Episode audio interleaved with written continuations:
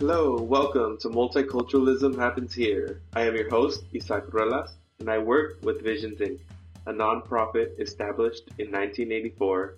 We are a catalyst for a more equitable world where differences are valued and used for the benefit of all. Our goal is to be a resource to the people that are working hard every day to bring diversity and inclusion into their workplaces, churches, governments, and schools believing that the multiculturalism process of change can be a part of your journey in the success of a more equitable and inclusive tomorrow. Hello, welcome to episode number eight.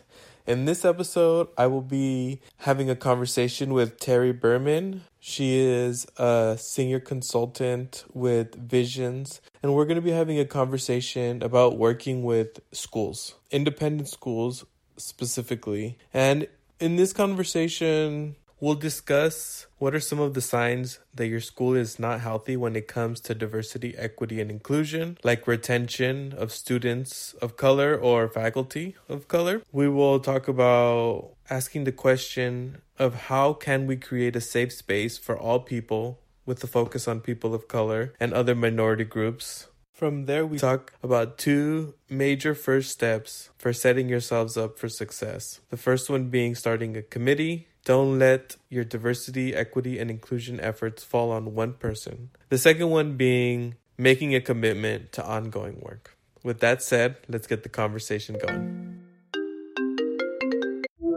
Well, I'm very excited to be having Terry with me today.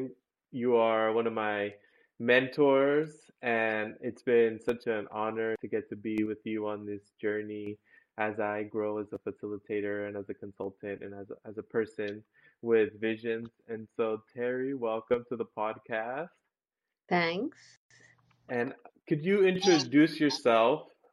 Any, you know, your name, pronouns, and any other IDs that come up for you and then from there, we're going to talk about if you could also talk about your history with visions.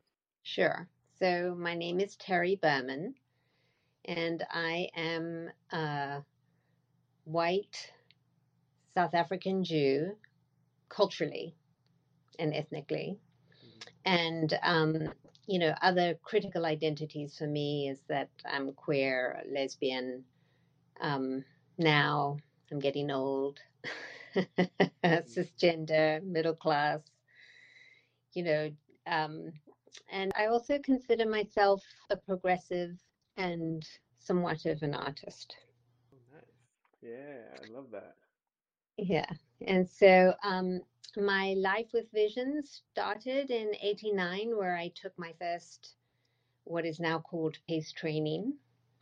And I was very switched on, although I had uh, a long background in doing sort of grassroots organizing, I had decided it was an area I really wanted to get into. And so when I landed in that experience, it was um, quite transformative for me. And I decided I wanted to become a consultant and do this work. And so it's been a long journey, and I have been doing it pretty much ever since. wow, that's incredible. Since so since '89 yeah.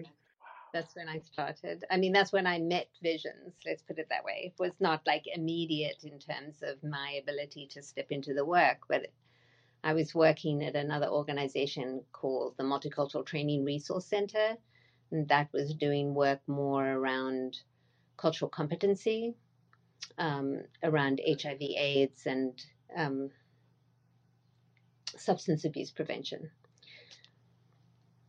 And did you say um, where you're located region wise? Oh, I'm in California, um, Oakland, California. And so I want to talk a little bit about your history with Visions in terms of your work and I guess specifically your work with schools. I'm not sure when I started working in schools, but it's been a really long time. I mean, I've worked in lots of different contexts, and you know, the, I think my experience of the way the work sort of flows is that you know I would start in one type of of organization, like I remember doing a lot of work in domestic violence organizations, and then somehow I was working in all the domestic violence organizations, you know, like local, mm, yeah.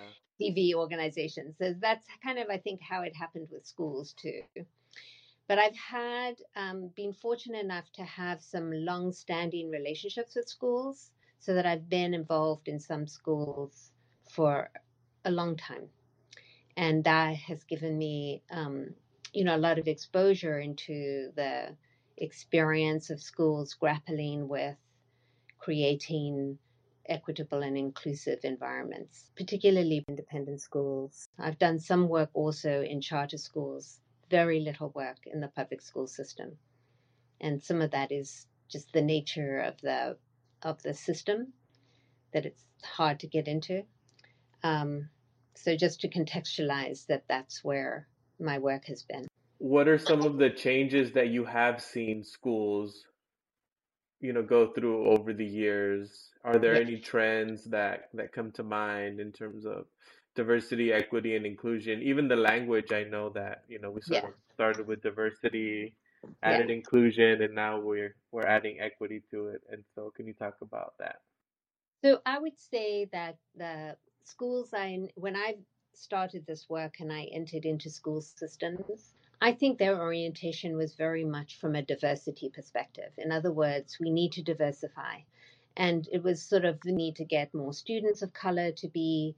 Um, you know, some of it was driven by their need to be uh, accredited.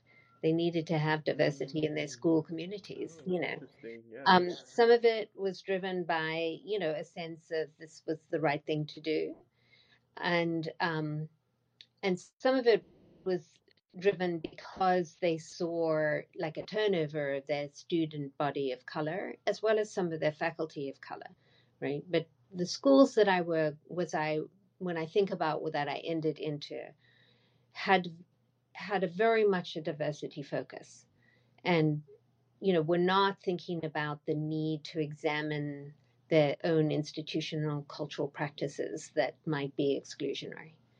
And so the transformation that I've seen in the time that I've been working is that schools are beginning to understand, you know, if you, I, I don't think um, as clearly as sort of understanding white supremacy culture, but beginning to sort of really grasp that change is not just about numbers, but it really is about examining the institutional cultural practices and the attitudes and assumptions that people hold and how that plays out in the classroom, in their relationships with each other, in their relationships with students.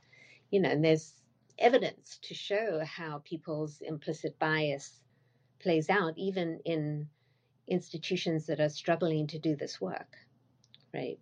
Yeah. And we hear that language a lot of the implicit bias and people wanting to become aware at that personal and interpersonal level. hmm Um, and one of the things that I think is very interesting is cultural level.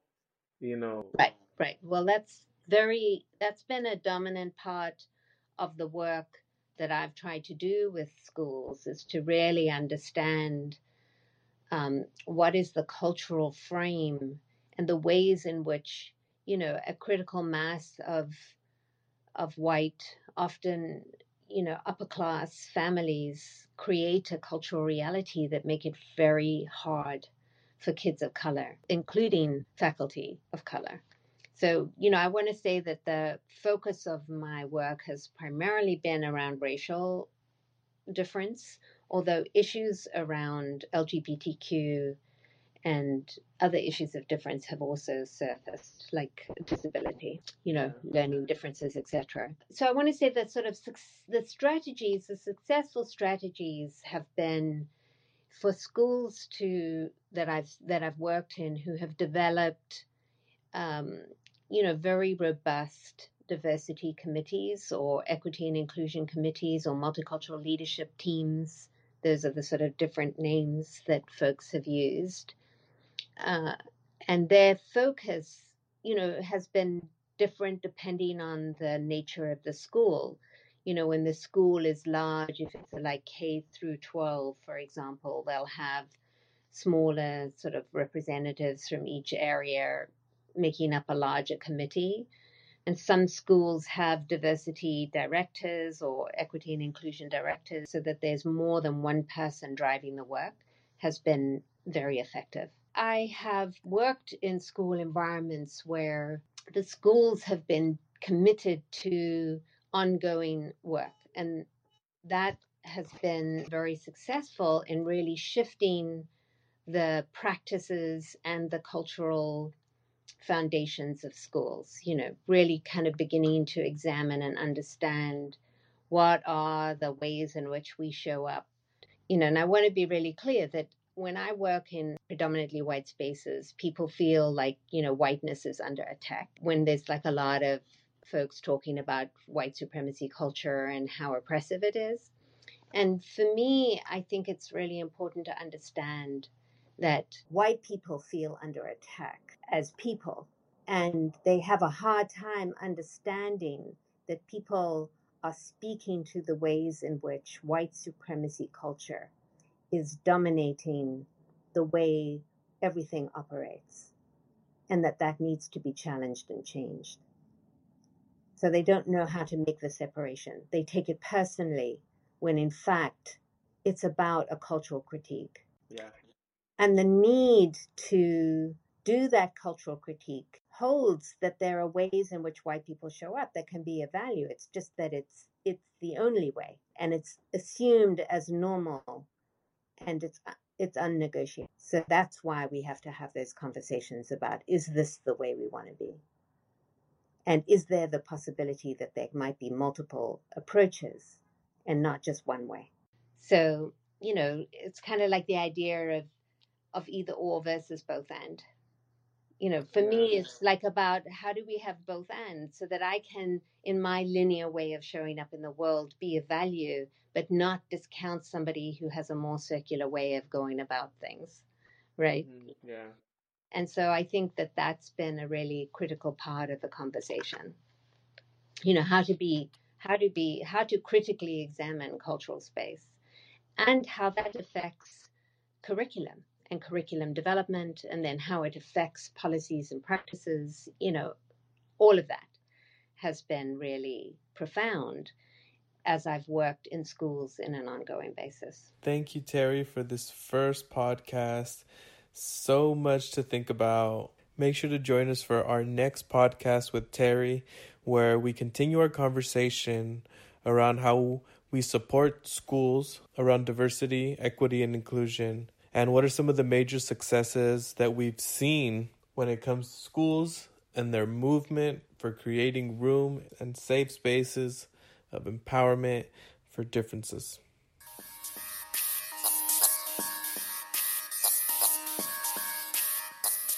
Thank you for joining us on another episode of Multiculturalism Happens Here. If you found this helpful or resourceful, give us a like, subscribe, a comment, or share.